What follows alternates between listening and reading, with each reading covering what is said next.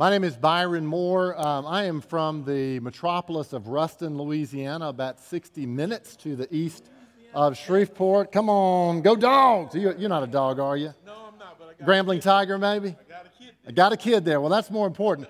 We love your heart to be in Ruston. It's more important that your money is there. So thank you, sir.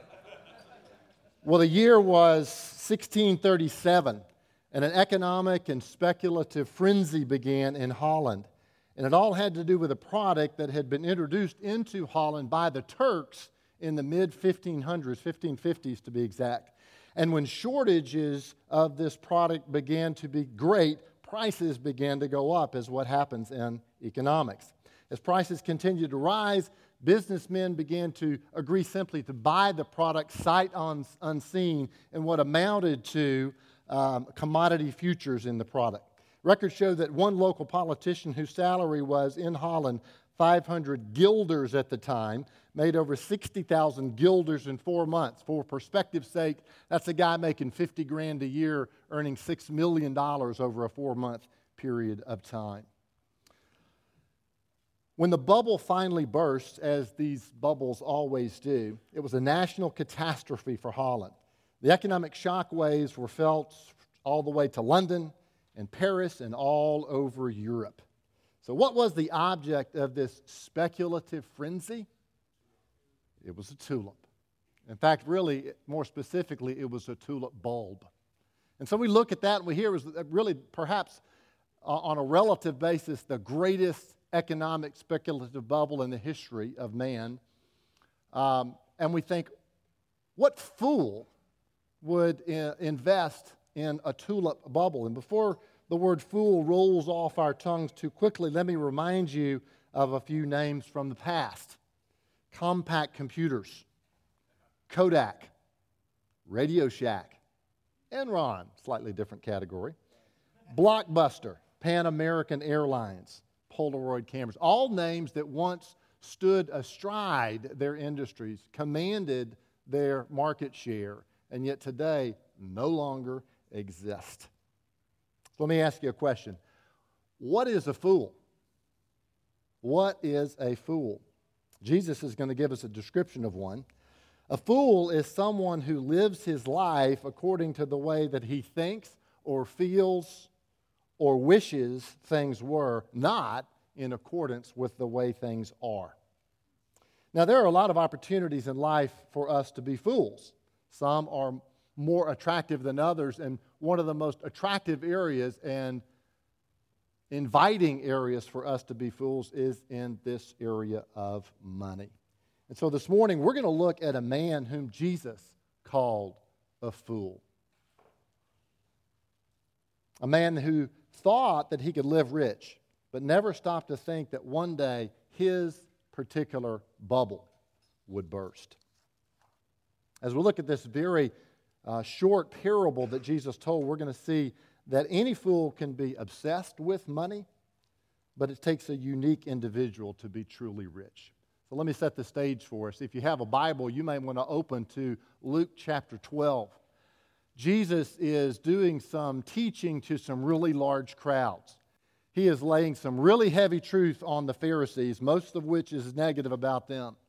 He's laying some really hard truth on his followers and telling them that life is not always going to be easy for them. And so he's offering them some very significant heavenly comfort. And as he rolls through this teaching, some guy stands up in the middle of it all, about verse 13, and he raises his hands and he asks one of those questions, just kind of makes you. So, my, my field is financial planning, financial advising. So I deal with a lot of people who think about their money, and people think more weirdly about their money when they think about the end of their life than maybe any other time. And so this guy stands up and he asks Jesus in the middle of this life changing teaching about deep spiritual matters, he asks Jesus an estate planning question with legal overtones. And he says, Teacher, Tell my brother to divide the family inheritance with me. Were we talking about that? And so Jesus simply tells the guy, Man, who appointed me to be a judge or arbiter over you? Now, of course, in one sense, Jesus is the judge and the arbiter over this guy. But his point was not, that's not my role. His point was, it's not time to talk about that right now. But by asking me that question, you are opening a massive window to your heart. And you're telling me where your heart is. So let me tell you a story, Jesus says. Then he said to them, Beware and be on your guard against every form of greed. For not even when one has an abundance does his life consist of his possessions. And he told him a parable. And the, the parable begins like this The land of a rich man was very productive. And he began reasoning to himself, saying, What shall I do?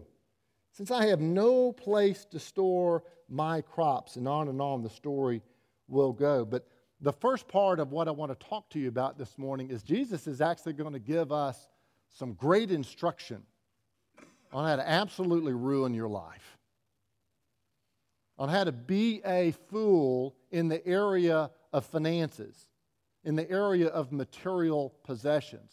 He's going to give us a roadmap of how to be a fool if that's the map that we want to follow. Thankfully, he's also going to give us another alternative, but first we're going to look at the instructions on how to be a fool. So, the first way, the first step in, in, in order to be a fool is to fail to acknowledge God. Fail to acknowledge God. There's nothing in the text to indicate that this man's land had become productive by any kind of ill gotten methods. It appears that God had simply blessed his labors and blessed the productivity of the land and caused the soil to be so fertile that it produced bumper crops.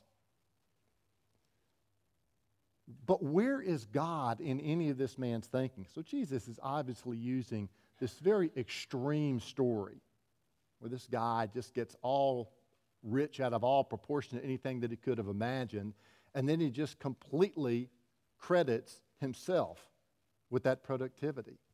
And so the first step for us to become fools is to overemphasize our, our own importance in the sovereign process of God creating productivity. The Old Testament, there is a passage, I, I don't remember where it is because it just came to mind. I think it's in the book of Deuteronomy. Remember, one of you smart guys can look it up and tell us later on, where it talks about, I am the one that gives you the power to create wealth.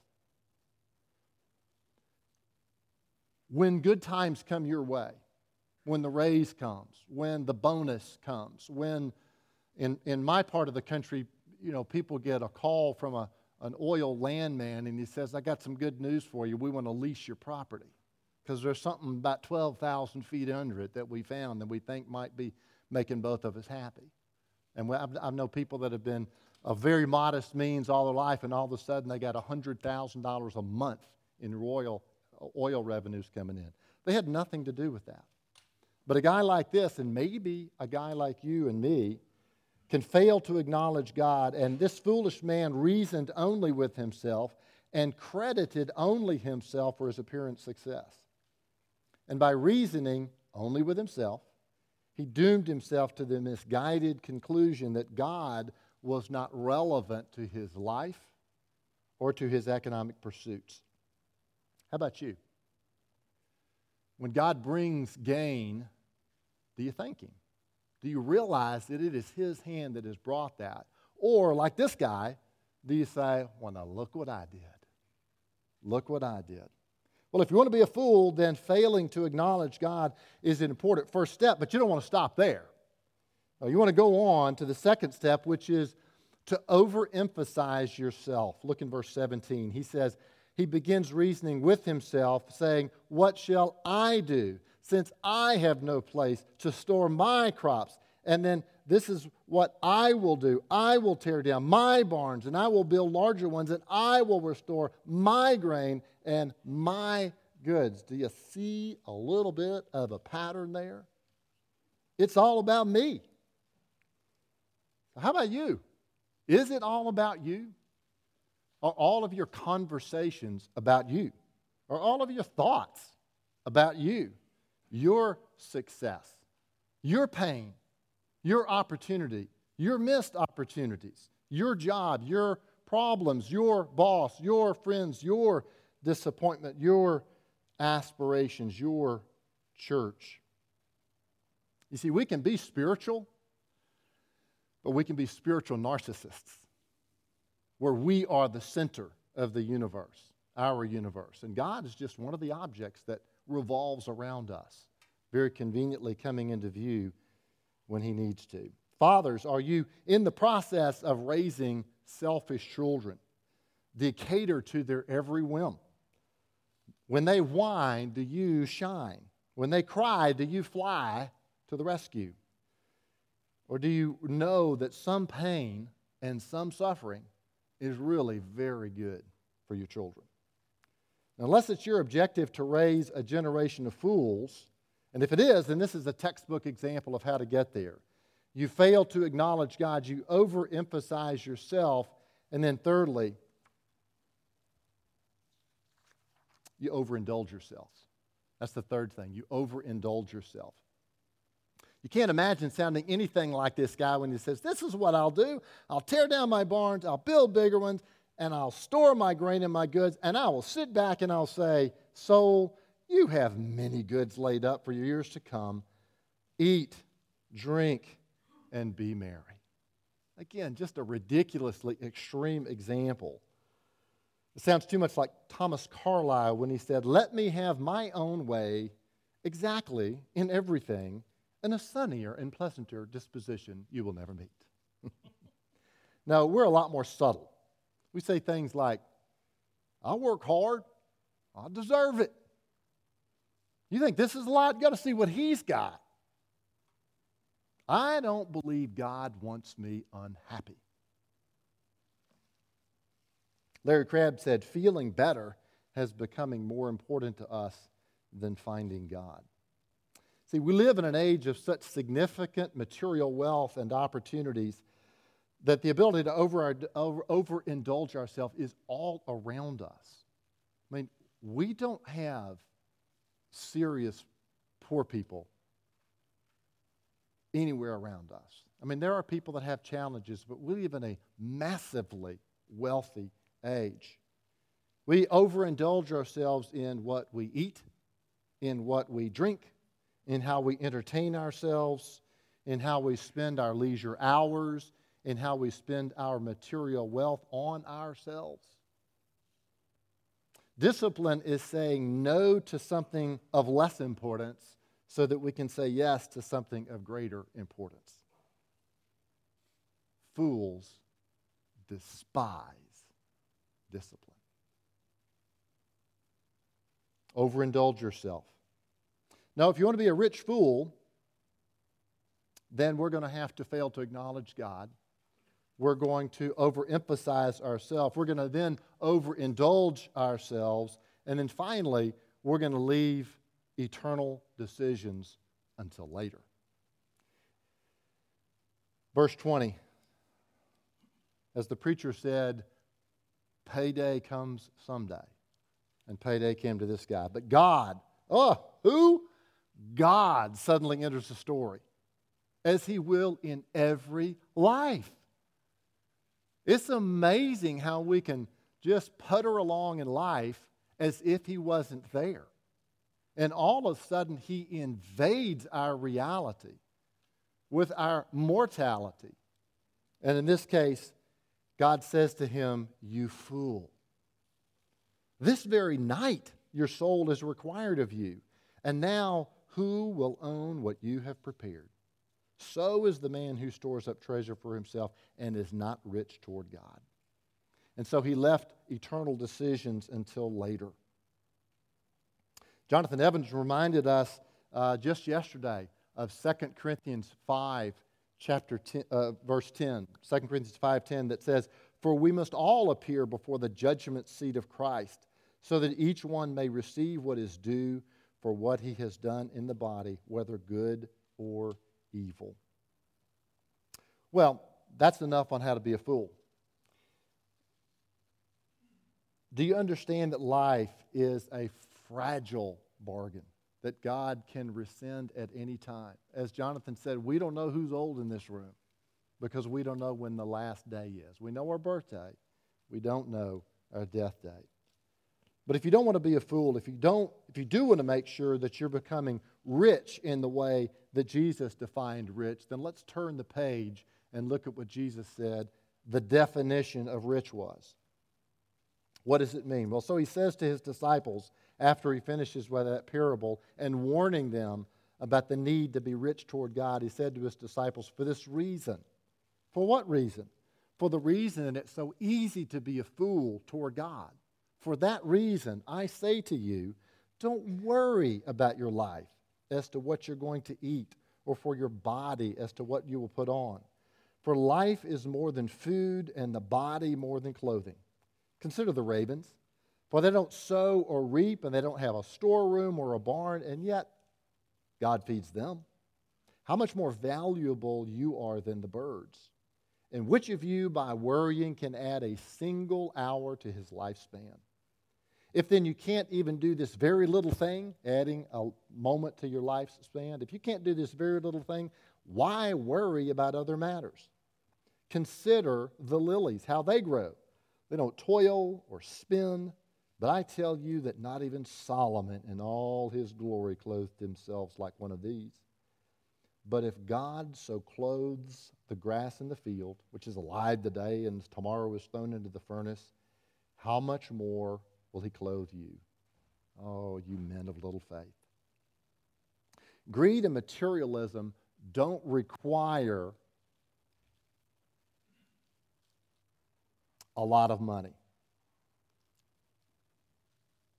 Greed can manifest itself, as Jesus said, in a number of different forms. If you've got a lot, then maybe it manifests itself like it did in this man in the form of hoarding I'm just going to take it in. I'm going to keep it all. I'm going to I'm going to keep back more than I need. The rich fool is not responsible, he's selfish. He's going way beyond the responsible actions of a person seeking to provide for his own needs and for those of his family. But what about for a person that doesn't have a lot? So that, for that person, greed is not a problem, right? No. He's still got the same human heart. He just doesn't have all the stuff, maybe ever or maybe yet. So, in that person's life, perhaps greed manifests itself or materialism manifests itself, manifests itself in the form, as Jesus said to his disciples, who were not people of great wealth. He warned them that this kind of materialism would manifest itself to them in the form of worry. Instead of being obsessed of all that I've got and hoarding, I'm obsessed with all that I don't have and I worry. And Jesus said, Be on your guard against all forms of greed. The kind that comes when you've got a lot, like most Americans, frankly, or that comes when you don't have a lot. And frankly, you may have a lot by the world's standards or by historical standards, but because everybody is telling you how much more you're supposed to have, and everybody's comparing you with you and him with him, and my address and my job and my retirement plan and my this and my that, and I'm comparing myself with everybody, I'm worried. This is what people always ask me. They'll kind of get me over to the side and they'll say, You know, Byron, for a guy my age and a guy making what I'm doing, Am I okay? Now, what he's saying is, how do I compare with everybody else? Now, some guys are saying, Am I going to make it? But what they're really saying is, How do I compare? Okay? Jesus says, You're comparing yourself with the wrong thing. Because you're comparing yourself with somebody who's going to lose all his stuff in the end. We need to compare ourselves with the one that will provide stuff that will go on. And so the first step in being rich is to regard God as your provider. To regard God as your provider. Now, th- this is not permission to be irresponsible. This is direction that through a, a, a, consciousness of God, through a dependence on God, and a gratitude toward God, we look to Him to supply our needs through our work. We look to Him to supply our needs through our work. See, we got to get comfortable with the fact that God uses us to fulfill His will in a lot of ways. And as men, one of the most basic ways that He uses us to fulfill His will is He provides for people under our care through our work. Guys, we were made for that. You were made to be fulfilled to provide. It's not a sin to love to work, to love to provide, and at the end of the day of working hard to say, Lord, thank you for providing whatever it is that you did. Now, I'll be honest with you, Lord, I'm a little worried about this other area over here because I don't know how I'm going to send my kid to college. I don't know how I'm going to pay that credit card off. I don't know how that medical bill is going to be paid. But today, I went to work and I got to work and I got to do some things and it felt good to work. Thank you for today's job. I thank you for that, Lord. That's not sinful, that's righteous. That's what you and I were made for, okay? So you thank God at the end of the day, in the week, in the month when He gives you the opportunity to work. It's significant what you do, that you're a provider. But you do so under God's direction and under the, the, the, the awareness, the awareness, the regarding of God as your provider. Right, second, in the, the, the, the path to riches, include God in your decision making process. Look at verse 29. And don't seek what you will eat or what you will drink, and don't keep worrying, for all these things the nations of the world eagerly seek. But your Father knows that you need these things. But seek His kingdom, and these things will be added to you. I like what it says in Matthew 6:33, almost the same sentence, slightly different. Matthew 6:33 it says, "But seek first the kingdom of God and His righteousness, and all these things will be added to you." So, how do you make your decisions? Usually we kind of split it up, don't we? We got the big ones. Lord, who am I going to marry? Not that one. Who am I going to marry? Not that one. Who am I going to? Oh, found one that said yes.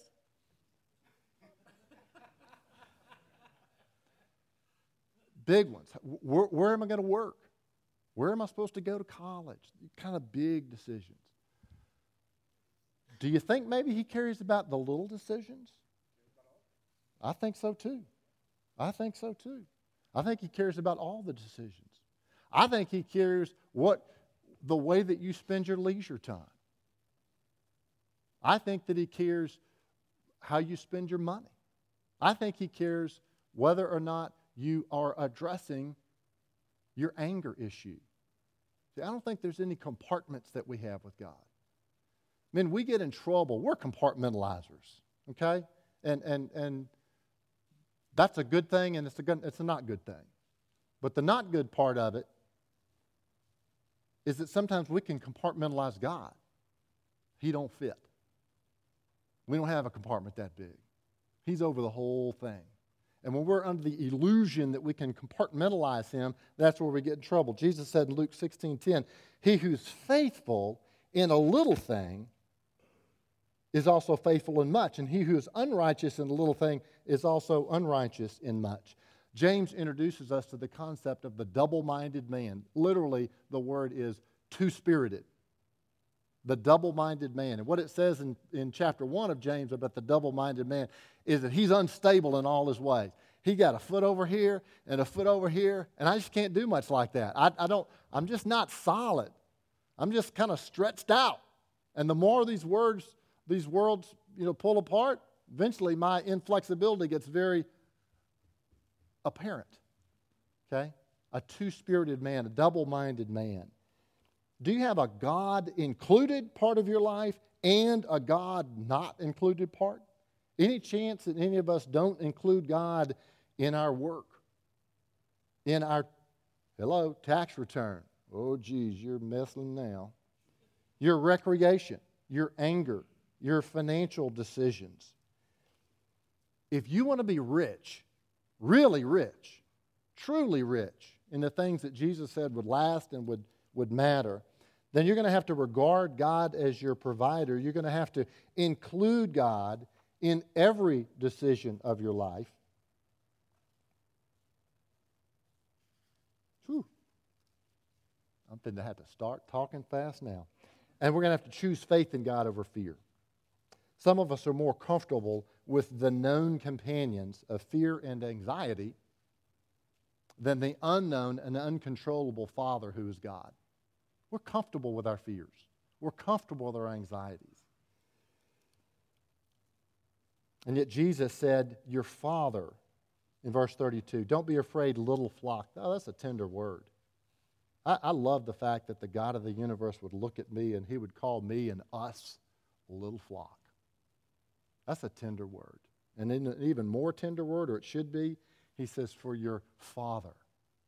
Not just the, the, the, the, the mighty, and these are true things, not just the mighty, wrath filled, justice oriented, sovereign creator of the universe. He could have called him any of those things rightfully. He said, Your Father. Your Father has chosen gladly to give you the kingdom. That's a tender term. And that's a tender emotion, gladly. Now, where we kind of get stuck is the last part what he's fitting to give us. Your Father has chosen gladly to give us the kingdom. C.S. Lewis said, Aim at heaven and you'll get earth thrown in. Aim at earth and you'll get neither. Again, Lewis said, There's no good in applying to heaven for earthly comfort. Heaven can give heavenly comfort and no other kind. And earth cannot give the comfort of either. There is no earthly comfort in the long run. Part of the process of choosing faith over fear is trusting that what he provides, the kingdom, what he chooses to define as valuable, the kingdom, is what we will ultimately find desirable. Our taste buds may need to change. So finally, we, if we want to be rich, we're going to have to regard God as our provider, include God in our decision making processes, choose faith in God over fear, and finally, have heaven as our investment objective. In the world of investments, we have something that we watch very carefully, and that is a particular investor's objective. When do you need this money? Why do you need it? What are you going to need it for? So, if somebody has a bunch of money and they bring it to me and they say, I'm going to use this in 12 months to make a down payment on a house, I don't have any business putting in them in something that would be what anybody would regard as a 10 year investment objective. That's something that they really shouldn't touch for 10 years. I don't need to be planting pine trees that are going to grow for the next 20 years for somebody that's going to want money to invest in a, in a house in 12 years. So the timetable is incredibly important. If your investment objective is, um, well, let me put it this way G. Campbell Morgan said, if you make your fortune in earth, poor, silly soul, you've made a fortune and you've stored it in a place where you can't hold on to it. Well, it's a merciless test. But if you want to make an accurate and objective assessment of your priorities, exactly where your heart is, I, I don't really care what it says in your Bible study book. Let, let me look at your calendar, because that tells me where you spend your time. And let me look at your bank account, because that'll tell me how you spend your money. Um, one of the privileges and one of the devastating things in my work is, is, uh, is I see the tax returns of everybody that I work with. Now, you can lie on a tax return, but a lot of people don't. They just lie outside of the tax return. So I, I, I see what some people, and, and, and I'll see the part, because there's a part on the tax return that tells what you give. Now, that's not the only place that indicates what your values are, but I see what the income is, and I see what the giving is. And I'll just tell you, I'm, I'm both blown away and saddened in different times. I'm blown away by some people that I thought, I can't believe they give that much. It's unbelievable. I hope uh, you may, know, may or may not know, it's a well known fact in the United States that poorer people give more money relative to, and, I, and that's not poor people, but I mean just poorer. And wealthier people tend to give less as a percentage of the income that they make and the assets they have. And so, you know, you can talk all you want to, but what you do with your time and what you do with your money is really what you're valuing. Well, Arnold Glasow said that we all know a fool when we see one, but not when we are one. So maybe this morning, what we can do is hold up this mirror that Jesus has provided and ask ourselves if we are not living our lives in accordance with the way that we wished things were, not in accordance with the way they really are. And in fact, we can speculate on the equivalent of a tulip or a has been company or something that cannot possibly last. We can, we can trade the eternal for the temporal, and all too soon the books will be closed to be examined, and the real values of the junk that we own will be revealed. So, Jesus has given us a gift this morning. He's given us a, this parable, this story, in order for us to beware, to look out, to wake up, to evaluate, to be on your guard against every form of greed. Greed in its many forms will not make us forget that life has a bigger picture. That even when we have a lot, that life does not consist of our possessions.